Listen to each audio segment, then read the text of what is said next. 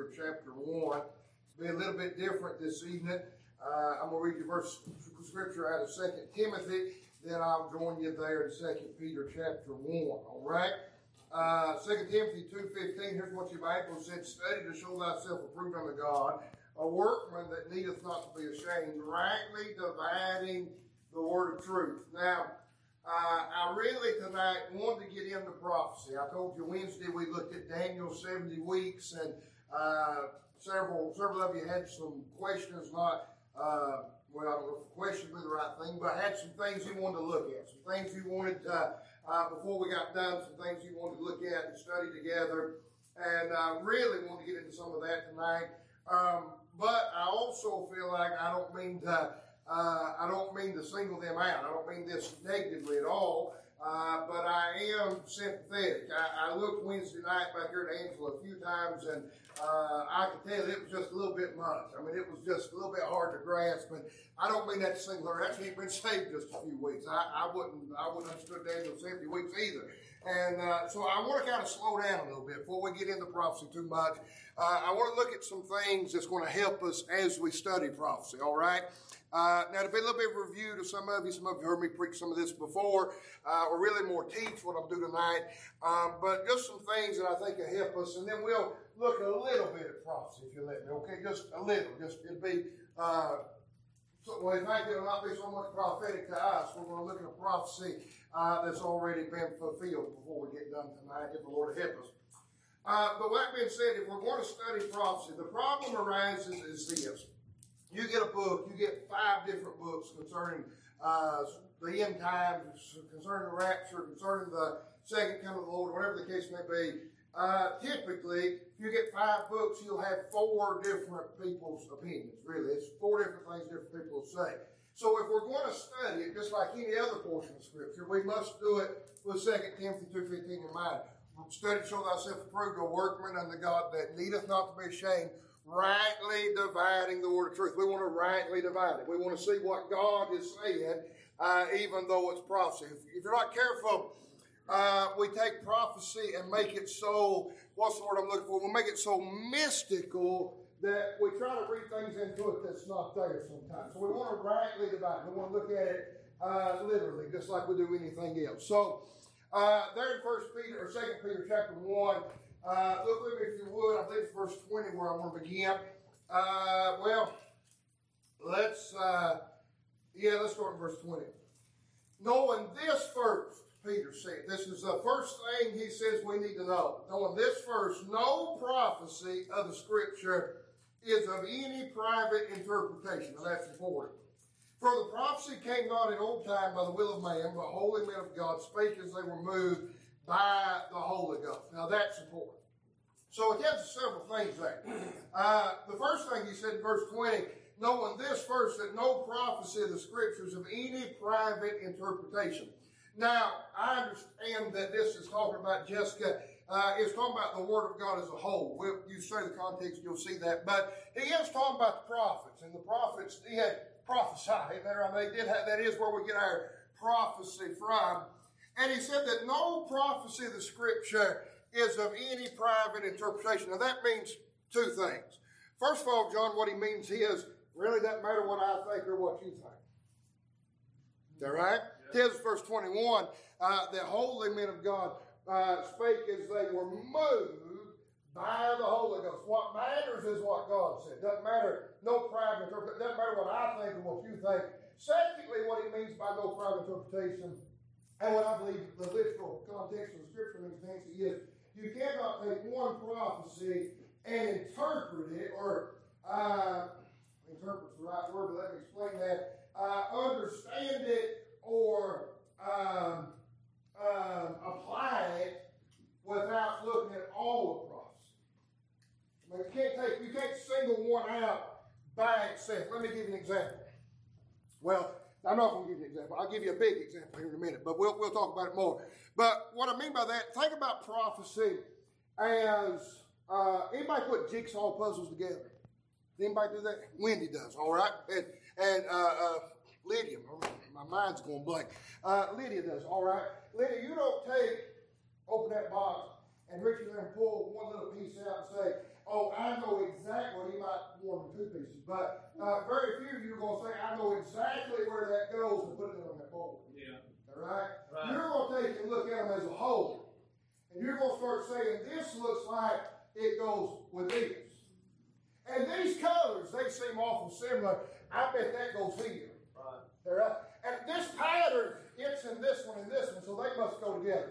And you start grouping them and uh, organizing them and uh, studying them, if you would, and making groups. And then there'll be a few that you know this goes, you'll know them corner pieces. You can look at that until it goes in the corner. And before long, you start piece, piece, piecing a puzzle together. And then eventually you put that puzzle together uh, by taking all of them into consideration and then putting them in their proper place. That's what prophecy is. Yeah. You can't just take one little piece of prophecy and try to interpret it by itself because, Kirk, it has to fit in with the rest of the puzzle. Right. Is that right? Yeah. You can't just take this. That's where uh, misinterpretation comes from. That's where false doctrine comes from. Right. Uh, that there's so much false doctrine when it comes to end time prophecy because they take one little piece and try to interpret what they think that means, uh, and they don't view the entire uh, the entire timeline as a whole. Uh, for example, let me say this: Daniel seventy weeks. I told you Wednesday night, most detailed timeline you'll find in your Bible. I believe that, but that's just for the Jews. right? Yeah. That tells it's nothing about the church age, nothing about the Gentile. Right? That's just for the Jew. And John, it's still, when you think about all the years that's transpired, not very detailed. You got to look at the entire timeline as a whole and then place where it fits together.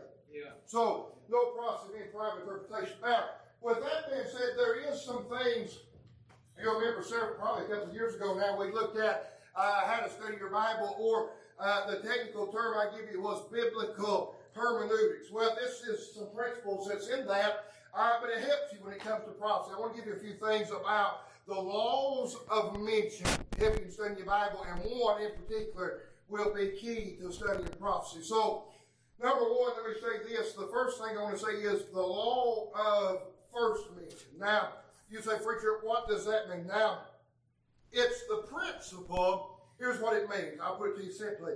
It means that the first time you find something Chris mentioned in Scripture, there'll be some significance, some meaning behind it that'll carry its weight all the way through Scripture.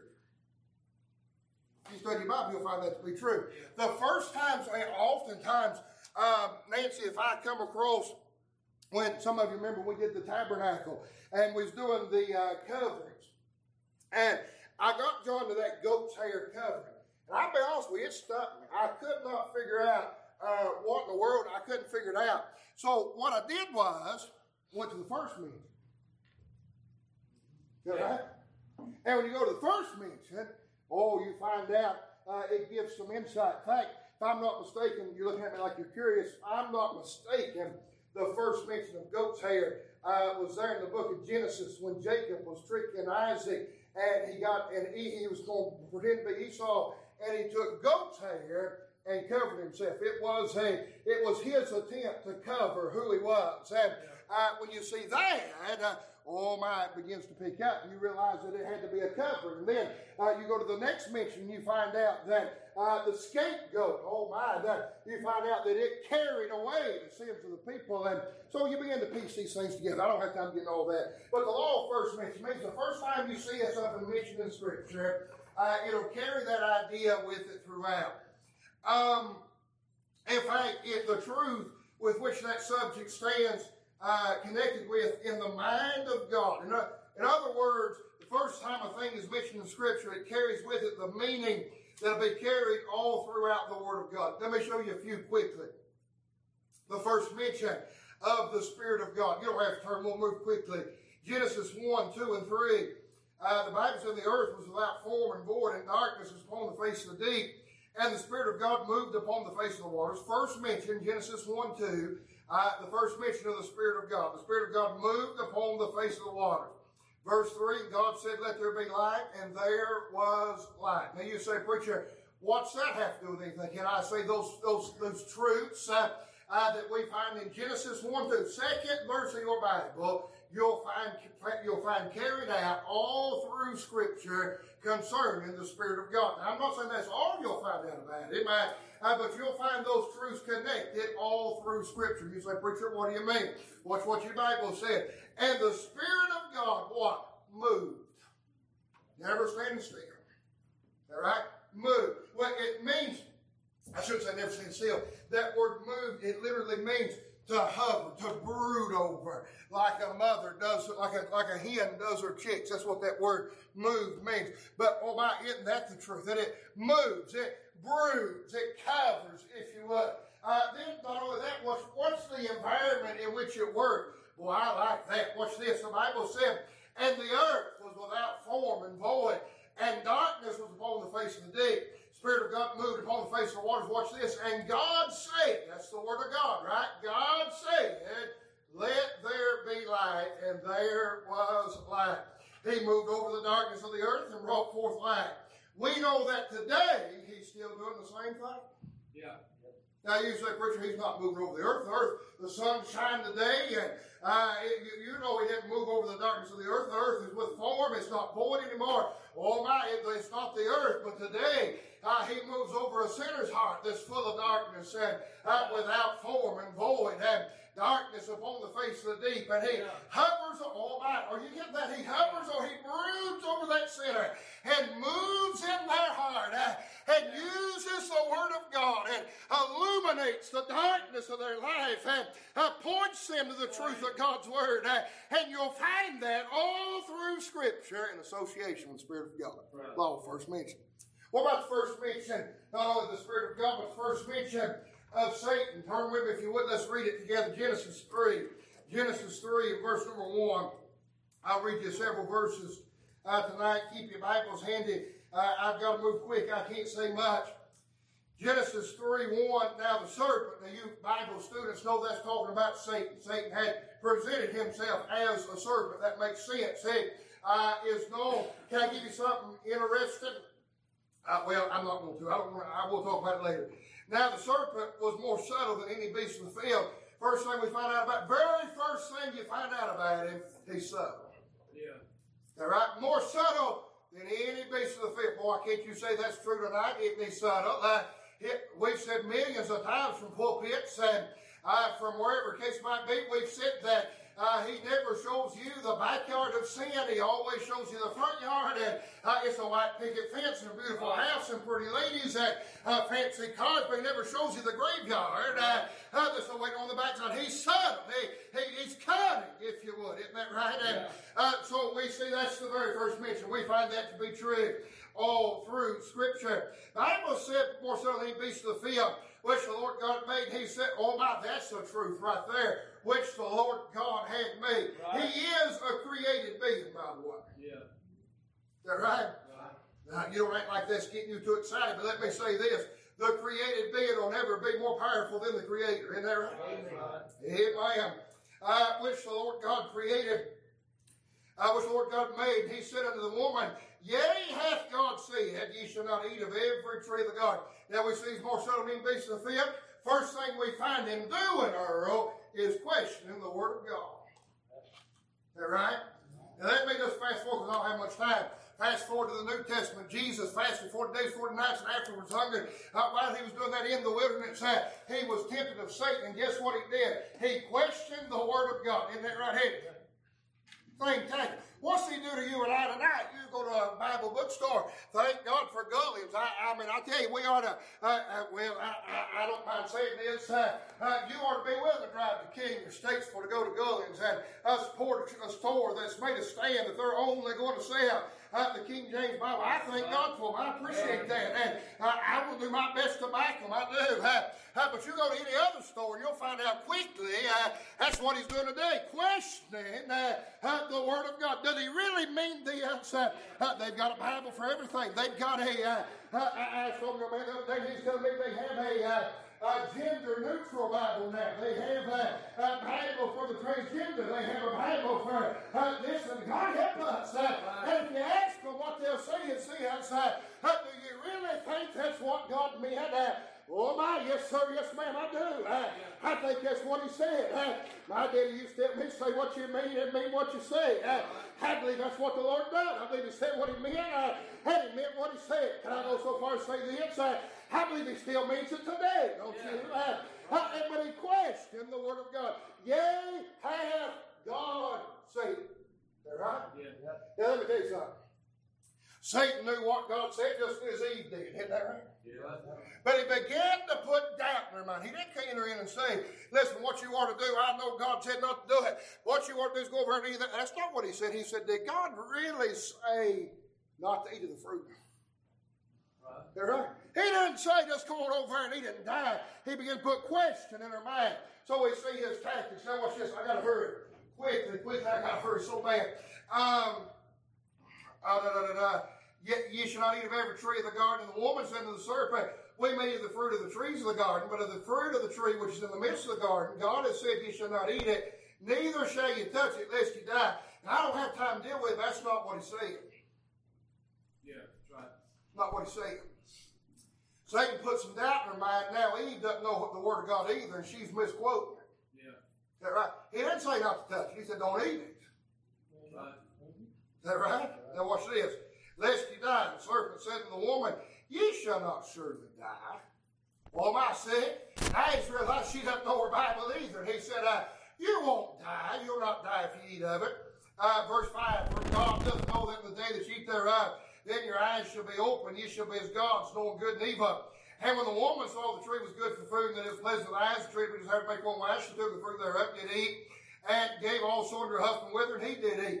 Now, that's the first mention of Satan in your Bible. That's the first time you see it. We've seen his, uh, uh, we've seen his temperament. He's more subtle than any beast of the field. We've seen his tactic. He questions the Word of God. Uh, now look with me, if you would, at his toolbox. Notice what he used. Uh, uh, the Bible said in verse number four, And the serpent said to the woman, You shall not surely die, for God doth know that in the day that ye eat thereof, then your eyes shall be opened, Ye shall be as gods, knowing good and evil. You know what that is? Pride of life. Yeah. Is that right? He said, You're not going to die. You'll be like God if you eat. The reason you don't want it, the God doesn't want you to eat it, He doesn't want you to be like Him. You'll be like Him if you were to eat of it. You'll know good and evil. Uh, uh, and Eve saw that and heard that. Uh, and she thought, Boy, my life would be better. I could be like God. Isn't that right? That's the pride of life. Then notice what He did in verse number six. And when the woman saw that the tree was good for food, that's the lust of the flesh. Yeah. Right, That's lust of the eyes. She saw that it was good for food. I'm sorry. And that it was pleasant to the eyes. That's the lust of the eyes. And a tree to be desired to make one wise. That's the pride of life. She took of the fruit thereof, did eat, and gave also to her husband with her. He did eat. So it's toolbox. Can I tell you this? He did the exact same thing to Christ in the Gospels, uh, and he does the exact same thing to you and I tonight. Isn't that right? Uh, so what we see in the first mention uh, carries all through Scripture, uh, and we'll always see it about him. He son, he attacks the Word of God. That's his desire, and he uses the lust of the flesh, lust of the eyes, and pride of life. That's his toolbox. You'll find that all through Scripture. First mention of worship, Genesis 22. And we've looked at it several times. Uh, Abraham says, I'm glad to go yonder and worship, come again unto you. That's the first mention in your Bible, the word worship. And there's some things about it, Genesis 22, that's true all throughout Scripture.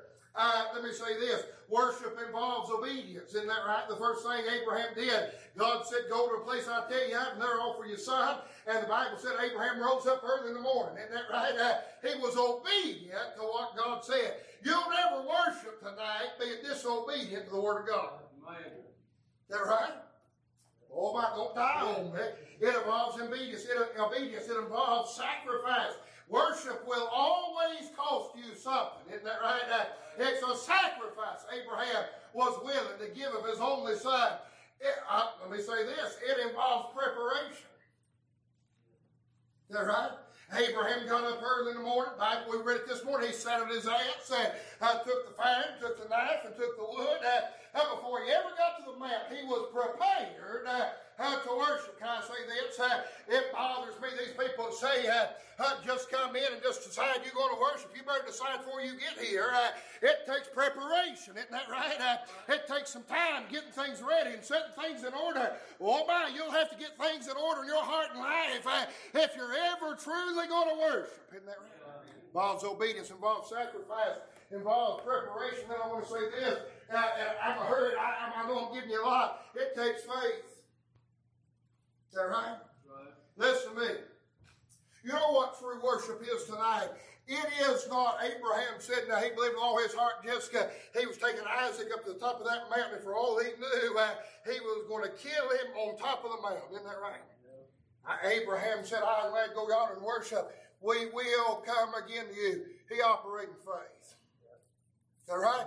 He didn't worship. He didn't say, let me worship after he'd seen the ram caught, the horn by, caught by the horns of the thicket. Long before that happened early, he said, I'm glad to go yonder and worship. Had come again to you. He operated in faith. Oh my, I feel it bogging down there just a little bit. Uh, uh, some of you may be sitting here tonight and you say, Lord, uh, uh, if you'd help me with this situation, if you'd help me with this problem, uh, if you'd get me through this, I'd worship you. Uh, that's not true worship tonight. Uh, true worship, say, Lord, I'm going to thank you even though you hadn't done it yet. Uh, I'm going to praise you even though it's not yet been done. Uh, even though it seems bleak and dark right now. I'm just going to worship you anyhow. Uh, that's true worship tonight. It takes faith. Isn't that right? You'll find those principles all throughout Scripture when it comes to worship. Well, we'll first mention. What about the, the first mention of belief or faith? Genesis 15. Uh, flip over, if you will, with me. Genesis 15. Genesis 15. Boy, I like this one. If you let me get this, I'll get to the good part. All right, I get to the part I want to get to. Genesis 15 and verse number 1. Bible said, Behold, the word of the Lord came unto him, saying, This shall not be thine heir, talking about Eliezer, but he that shall come forth out of thine own bowels shall be thine heir. And he brought him forth abroad, said, Look now toward heaven and tell the stars if thou be able to number them. He said to him, So shall thy seed be. That's pretty, pretty uh, bold language the Lord's using there, isn't it? Yeah. talking to Abraham. Abraham told him in verse 2, Abraham said, Lord God, what will thou give me, seeing I go childless? And the steward of my house is this Eliezer of Damascus. And Abraham said, Behold, to me thou hast given no seed, and lo, one born in my house is mine heir. Abraham said, I don't have no children. How you going to make me a great nation? How you going to do all these things you say? I don't have any children. You study your Bible. Uh, the Bible said Abraham and Sarah both were uh, old and well stricken in years before God uh, give them Isaac. I mean, Abraham said, What are you going to do? I don't understand. The Bible said verse 4 And behold, the word of the Lord came to him, saying, This shall not be thine heir, but he that shall come out out of thine own house shall be thine heir. Verse number 6. Let's read verse 5 again. He brought it forth abroad and said, Look now toward heaven, tell the stars, that be able to number them. He said to him, So shall thy seed be. What about that? Here Abraham is, he says, Lord, I don't even have no child. You see how old I am. You see how old Sarah is. Uh, at the time of childbearing's won't pass for Sarah. What in the world are you going to do? Uh, only person I've got to inherit anything's Eliezer, and he's not mine. He's just a servant from Damascus. Uh, what am I supposed to do? How are you going to do this? Uh, and the Lord said, I want you to look up toward heaven uh, and tell the stars, if you can see their number, uh, I'm going to give you a sign, and your heirs, your seed, uh, will be more than the stars of the sky. What the Bible said, verse 6. Abraham believed God. It's counted him for righteousness. First mention, Lord, believe, believe, or faith in your Bible. You said, Preacher, what's so good about that? What's what your Bible said in verse 4? Now the word of the Lord came unto him. Always, faith always accompanied by the word of God. Yeah. Is that right? Right. Those two go hand in hand together. Faith, the principle you find about faith, belief in, in Scripture from the first mention, that belief, imagine Abraham believed God. He believed the Word of God. is him for righteousness. You'll find that all through Scripture. Yeah. Right. Is that right? Now, what's this? You said, Preacher, I don't know about that. You said faith is always accompanied by the Word of God. Now then, faith cometh by hearing, and hearing by the Word of God. Isn't that right? The Word of God's what awakens your faith. Oh my, I got to hurry. The principle's this, and I'll quit. Get on to the next point. Principle's this. It's not our works. We'll read about that in Ephesians 2. Not, not by works. By grace through faith. Not of works lest any man should boast. Isn't that right? It is the gift of God. One writer said, no, you don't have to believe just telling what he said. one writer said the way that's phrased, Earl, he said, I wonder, he said, I think it is a gift of God to give man salvation. He said, but I think what he's really saying, not of works, it is the gift of God. He said, you don't have to work to earn more faith. God gave it to you. Yeah. And awoken it by the word of God. Isn't that right? Now, the principle is this that righteousness is always counted to man by belief, faith in the Word of God. That's what happens when a sinner gets saved. Now, you and I, I, I, I know in our minds we want to look at a progression, and there is a progression, but that's not salvation. That's sanctification. That's, that's separation. Salvation, becoming righteous, happens immediately when a sinner repents uh, and trusts God in faith, uh, believe in the Word of God. Immediately, they're counted as righteousness. Isn't that right? Yeah. And that comes from faith in the Word of God. Oh my, I never tire. I can't, we talked about Abraham having no children.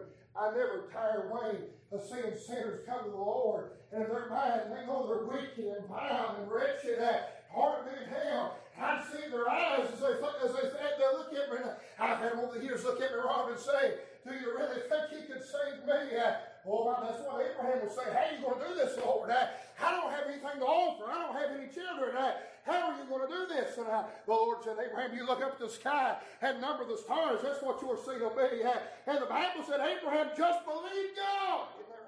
Yeah. What a sinner does, just takes him at his word that he'll save them. And immediately, counted them as righteousness. Isn't that right? Just like Abraham first mentioned, law first mentioned. Want you to notice this. I got to hurry. What time is it? Lord help, I don't have time to get this done. The law of further mention. That's where we're going to get as far as prophecy. Uh, let me say this quickly so I, so I take my time a little bit. Thirdly, I'm going to give you my points out of order. Number one, law first mention. Number two, law of further mention. Number three, law of full mention. That's places in Scripture. I'll give you some examples later on. If I don't get to it, you, I'll show you my notes if you want to take them down. That's places in Scripture such as 1 Corinthians 15, that whole chapter, the resurrection chapter. It's where God gives all of his mind concerning one topic. He gives us everything he wants us to know about the resurrection in 1 Corinthians 15. Now we find it other places, but God collects all that into one chapter, and it's one portion of Scripture where God tells all of his mind concerning that one thing. Full mention. For example, uh, 1 Corinthians 15, that deals with the resurrection. Hebrews chapter 11 deals with faith.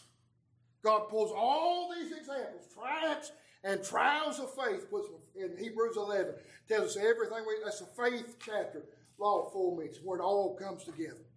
But I'm interested in this law of further mention. So uh, here's what the law of further mention means. It means that God would make the revelation of any given truth increasingly clear as the Word of God proceeds. What I mean by that is this. What do we look at first? The Spirit of God. Okay, we saw a few things that the Spirit of God carries with it every mention through Scripture. But as we study Scripture, we find out more about the Spirit of God. He doesn't lose those characteristics, but as we study, we find out more and more. Oh my, Jesus said he was a comforter. Is that right? Yeah. Oh, Bible said he was a helper. Bible said we're sealed by the Holy Spirit of promise. We find out he can be quenched. We find out he can be grieved. We find much we find out about. We find out that uh, he who now letteth will let. That's talking about the Holy Ghost. Or as time goes on, we find out more and more and more as we progress. That's what the law of further mention means. Is the more mentions you study, uh, the more you'll find out about it. All right, I got to hurry. Uh, the Word of God is a progression, so as we study it, it'll bring added details and clarity to truths that God has revealed.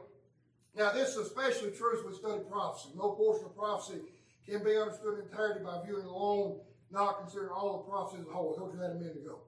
All right, so let's talk about one. We've got, give me 20 minutes and I'll try to be done. All right? You didn't start at 10 after 6, so give me a little bit of slack. Okay?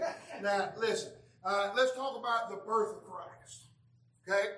Now, you and I look back at Calvary. It's a good place to start. We look back at it. So we, there's a lot we know about the birth of Christ.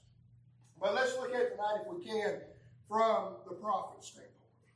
So if we're going to look at prophecy concerning the birth of Christ, we got to find out where the first time was prophesied he was coming. That's in Genesis chapter 3. All right? Turn over. Genesis chapter 3, verse number 15. Now, Adam and Eve sinned. God's made them coats of skins. We talked about that this morning. And in Genesis 3.15, Genesis chapter 3 and verse number 15, well, let's begin reading verse 14. Genesis 3.14, uh, God's getting ready to execute the curse upon man, upon woman, upon the earth, upon Satan. After the Lord God said to the serpent, talking about Satan, because thou hast done this, thou art cursed above all cattle, and above every beast of the field. Upon thy belly shalt thou go, and dust shalt thou eat all the days of thy life. Verse 15, first prophecy concerning Christ in your Bible. I put enmity between thee and the woman, and between thy seed, what's this? And her seed. Adam and Eve have no children. All right? Sin just as it in the world. God said, I put enmity between thy seed and her seed. What's this? Yet, talking about her seed, shall bruise thy head, thou shalt bruise his heel. First prophecy concerning Christ. Now you say, preacher, you we know that's talking about Christ. I understand that. But imagine being Adam and Eve. Can you imagine when Eve conceived and bare that first son, her and Adam looking at each other saying, Is this him? Is this the seed? All right? Are you with me? Imagine. Very little detail. The only thing we really know from that, it'll be the seed of the woman. Right? Now, there's some significance to that that we can look back at and see. We knew he'd be born of Eve. All right? And that it'd be a he. The Bible said, He shall bruise thy head. All right? Mm-hmm. So it would be a he. That's really it. Adam, the Bible said, called the woman Eve because she was the mother of all living. So if we didn't know, we didn't know our Bibles tonight, we could say it's going to be a man that he comes from the comes from the lineage of Eve. Well, that could be any man in this world. That right? Not just tonight, but any man that's ever been born. Eve's the mother of all. Is that right? Pretty vague. Now you and I look back and we know what it is. But see, that's why prophecy cannot be interpreted alone. If you look at that by yourself, well, Chris, I can make a pretty good case. You was the prophecy. In fact, it was the only thing I went off of. All right? Let's, let's go forward. So you say, preacher, how does it progress? Well, uh, in Genesis 3.15, we know that it's a man that'll be born from the lineage of Eve. Genesis 22, after, after Abraham and Isaac, they're on the mount, verse 15, and the angel of the Lord called to Abraham out of heaven the second time and said, By myself I have sworn, saith the Lord, for because thou hast done this thing, and hast not withheld thy son, thine only son, that in blessing I will bless thee, and in multiplying I will multiply thy seed as the stars of the heaven, and as the sand which is upon the seashore. And thy seed shall possess the gates, what's this, of his enemies. That right? It's pretty, pretty uh, specific. His enemies. Now what do we know in Genesis 3.15? It'd be he. Is that? What's verse 18? And in thy seed all the nations of the earth be blessed, because thou hast obeyed my voice. Oh my, are you with me? You say, preacher, what's that mean? Several centuries passed from the promise of the seed of the woman. We find a man by the name of Abraham. God makes a covenant with Abraham, promises that in his seed shall all nations of the earth be blessed. Now, this is a multi-layered prophecy, but we recognize that through the lineage of Abraham come his promise through the woman. Well, that knocks us out tonight. All right? Let's, there's a Jew in the building. Where well knocks us out. All right? It's how it comes. Not only is it a man that come from the, from Eve, that's pretty broad, but now it must be a man that comes from the lineage of Abraham. Now, don't look at me like you're bored. If you're going to study process, what you're going to have to do. Yeah. They're right. You're going to have to. This is things we know, but there's a lot, John, in the future that we're going to have to piece together and find out from. We're going to have to do some detective work and find out where it fits in and what God has said. That's what studying prophecy is tonight. Yeah. All right. So we find it comes from the line of Abraham. All right, and let's look at it together. We know, uh, we fast forward a little bit. That's Genesis 22, 15 through 18. Genesis 26, verse 1 through 4. Uh, the Bible said there was a famine in the land beside the first famine that was in the days of Abraham. And Isaac went into Abimelech, king of the Philistines, in the Gerar.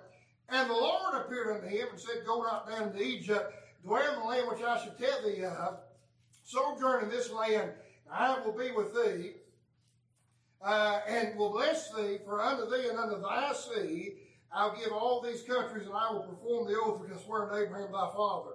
I'll make thy seed multiply as the stars of heaven, give unto thy seed all these countries, and in thy seed, listen now, shall all the nations of the earth be blessed.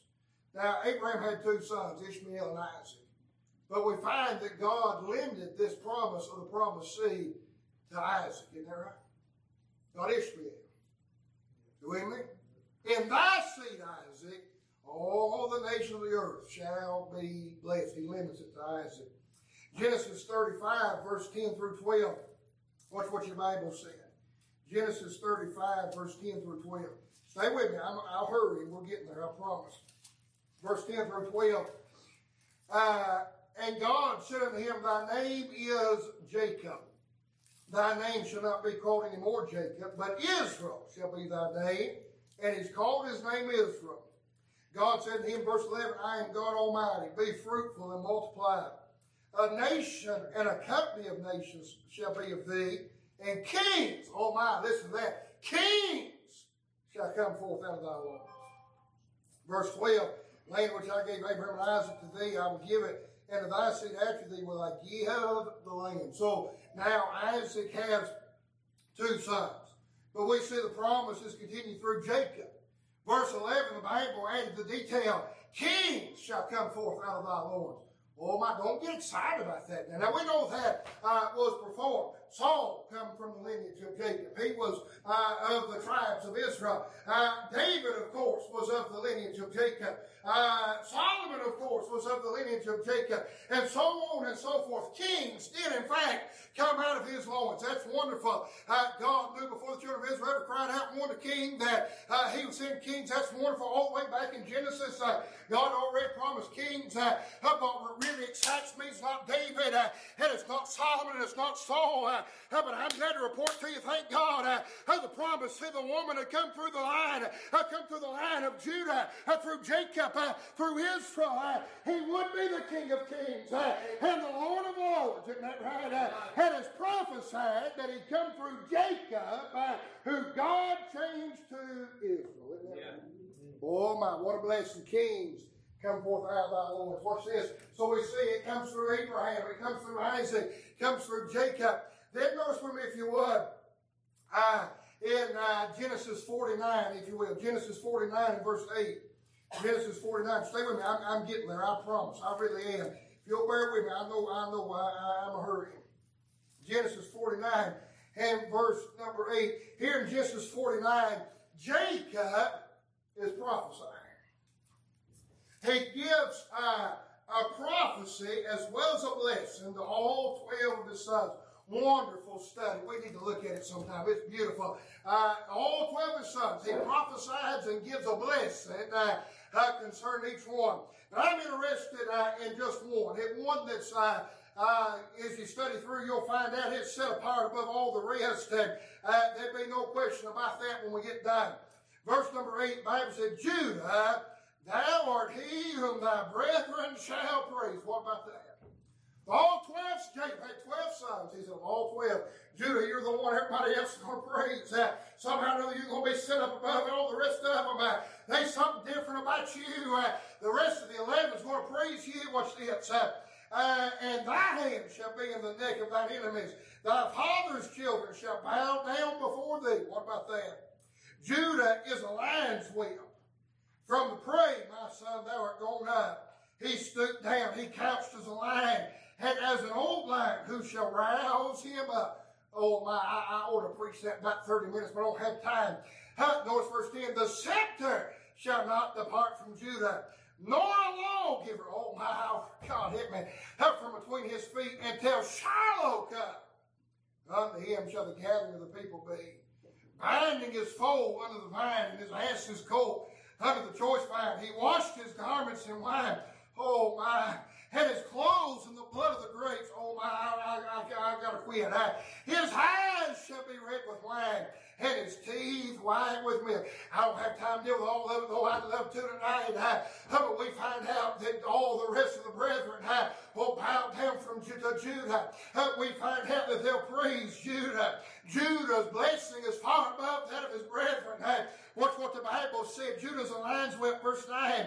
And from the prey, my son, thou going up, he stooped down that sound familiar? He stooped. Uh, he stooped. Uh, that means he came down. Oh my. Uh, he stooped down and couched his line as a old, old lion. Who shall rouse him up? The scepter, that means the authority, shall not depart from Judah, nor a lawgiver, oh my, uh, from putting his feet. I gotta hurry. Look with me, verse 11 binding his foal in the vine and his ass coat with a choice vine. He washed his garments in wine. Every time you find wine in Scripture, it carries the idea of joy, uh, but it also carries the idea of judgment. Uh, you say, preacher, that's two opposite things. Uh, oh my, you know why I've got joy tonight? Because he took my judgment. Isn't that right? Oh my, and the Bible said he washed his garments in wine and his clothes and the blood of the grapes. Uh, oh, my, I don't have time for that, but I, will suffice to say this. Uh, uh, here in Genesis 49, uh, I, I got to hurry. Judah has 12 sons, and again, the promise is limited this time to Judah. We know that to be true. All right, come to the line. It's the line of the tribe of Judah. I, don't have time. I won't so bad to preach on that, but I promise you, if you'll let me, I'll come back one of these Wednesday nights. We'll look at it. All right, uh, but I've got to hurry. Uh, then notice if you would, 2 Samuel, 2 Samuel chapter 7. 2 Samuel chapter 7 9.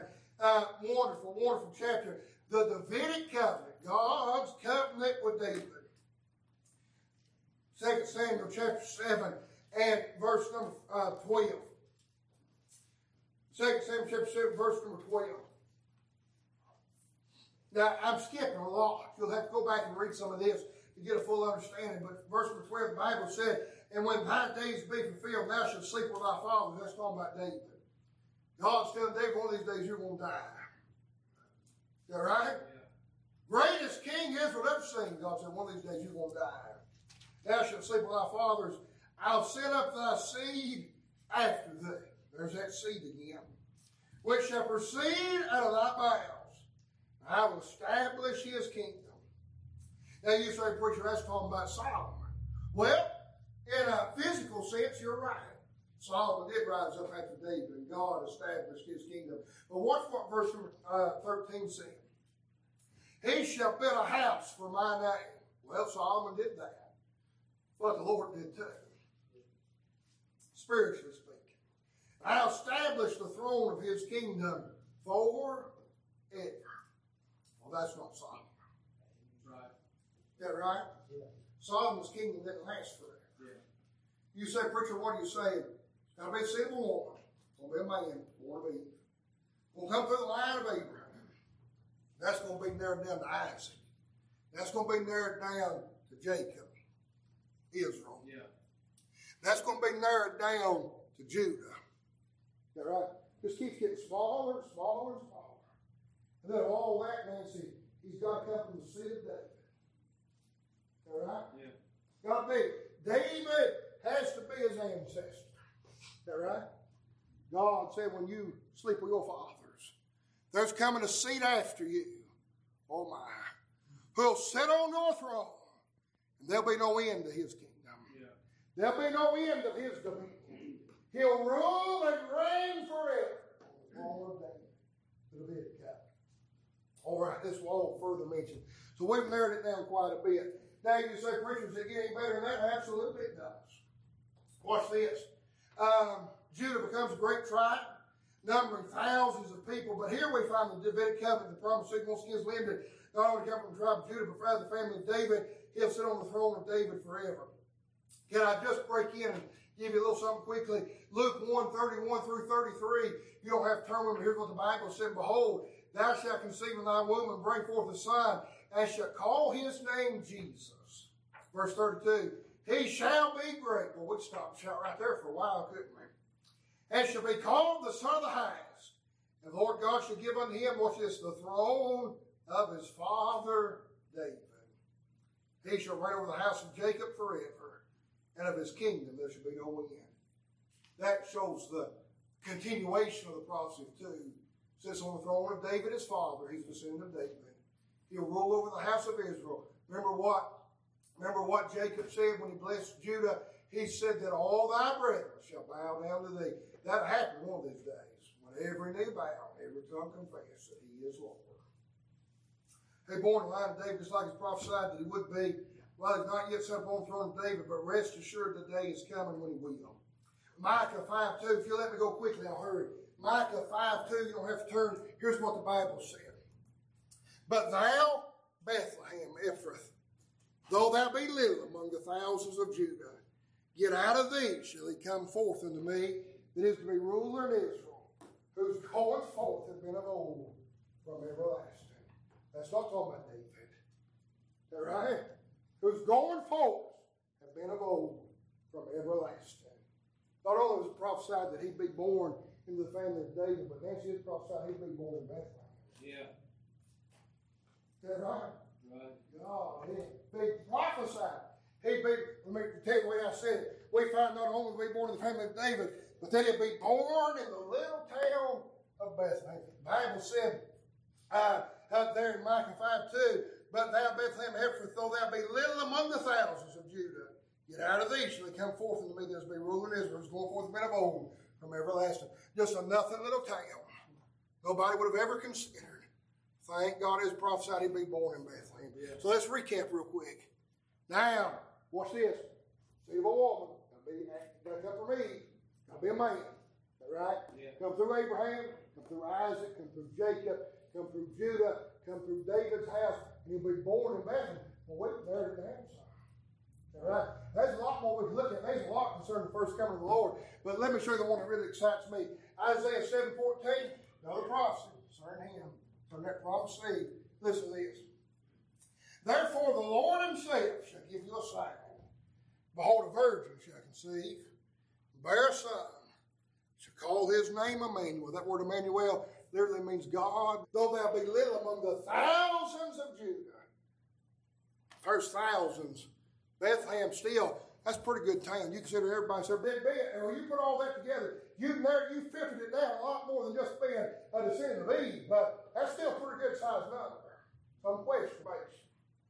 He's going to be from Eve, all right? With Abraham, Isaac, Jacob, Judah, house of David, born of the virgin.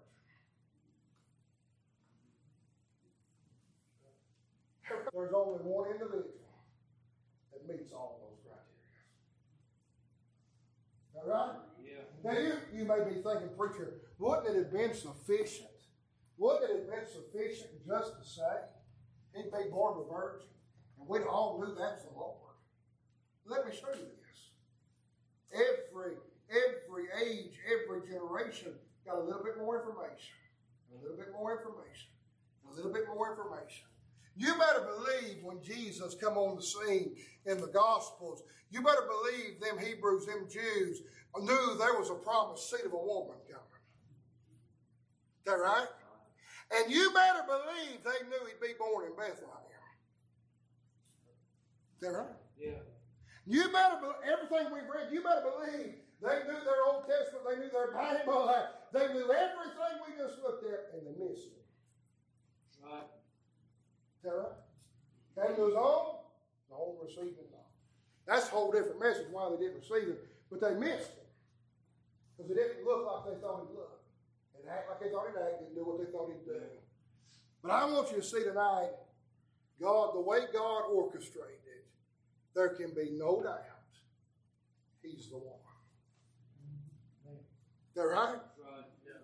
Now listen, Tracy could stand up tonight and say, he'd be wrong, we know he's wrong, but he could stand up tonight and say, listen, I just want to let y'all know I was born of a virgin. My mother never owned a man. I, I'm him. I'm him. Right? But the problem is this. See me, the, see me that he was born from the lineage of Eve? Yeah, right. See me, Abraham, Isaac, and Jacob, and uh, uh, Judah? Does he make the lineage of David? Does he make the born in Bethlehem? See, it narrows it down to where it can only be one. Right. Thank God I'm glad I know him. Right. Yeah. My, my, my. That's prophecy tonight. I don't, I use that, but you just did that to make it sound more, more expensive than it is. If you want to rightly divide it, it's putting a puzzle together. Is that right? Yeah. It is. Putting a puzzle together. It's saying, seed of a woman. All right. Then it's saying, seed of Abraham, seed of Isaac, seed of Jacob, seed of Judah, house of David, born of a virgin, born in Bethlehem. Then you put all that together, got a beautiful picture of a little baby born in Bethlehem, wrapped in swaddling clothes, laid in a manger, lived sinless 33 and a half years. And then you and I look back and realize knowing who he is. Nancy, we see something the Jews didn't say. We see that he come not to set up his kingdom then, but he come to redeem. The Bible said over in the Davidic covenant that that seed of David had built the Lord a house. And Solomon did, he built the temple. But I'm glad, thank God, the Lord built one too. Yeah. But it was not a house made with hands. He built a body, isn't that right? A bride. He came to redeem a bride. Oh my, thank God, that excites me. Uh, uh, the Jews didn't see that, but you and I can look back and see how that it was prophesied all the way back when man sinned in the garden. Uh, it was prophesied. It happened just like he said it would. Yeah. He died for you and I. Before he set up his kingdom, he died so that we could be so. Ain't that beautiful? It's a progression. It's a building. The law of further mission. Now, not every prophecy will be just like that. But let me say this: prophecy is a building. It is putting in order, putting it where it needs to be. Uh, you cannot. There's a lot. We'll talk more about it later. Next, in more detail, and then hopefully after that we'll start digging in. All right. I hope I didn't lose you. I hope.